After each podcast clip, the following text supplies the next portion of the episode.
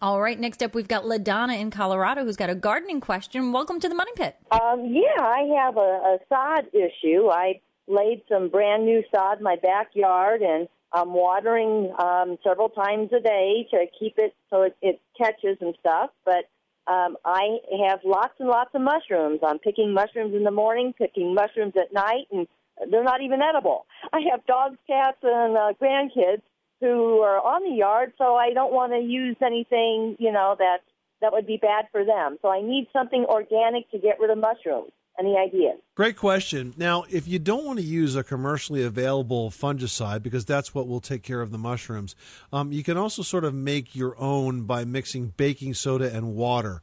If you put about a quarter of a cup of baking soda per gallon of water and spray that whenever you see the new mushroom growth, that will help to deter it. And the other thing that you could do is add lime because mushrooms love acidic soil, and lime can make that soil less acidic so that the mushrooms will tend to not grow. So there's two ways to help uh, limit or reduce the, the, amount of mushroom growth on your lawn without turning to chemicals. Okay, great. Well, I will go ahead and try that. Good luck with that project. Thanks so much for calling us at 888 Money Pit.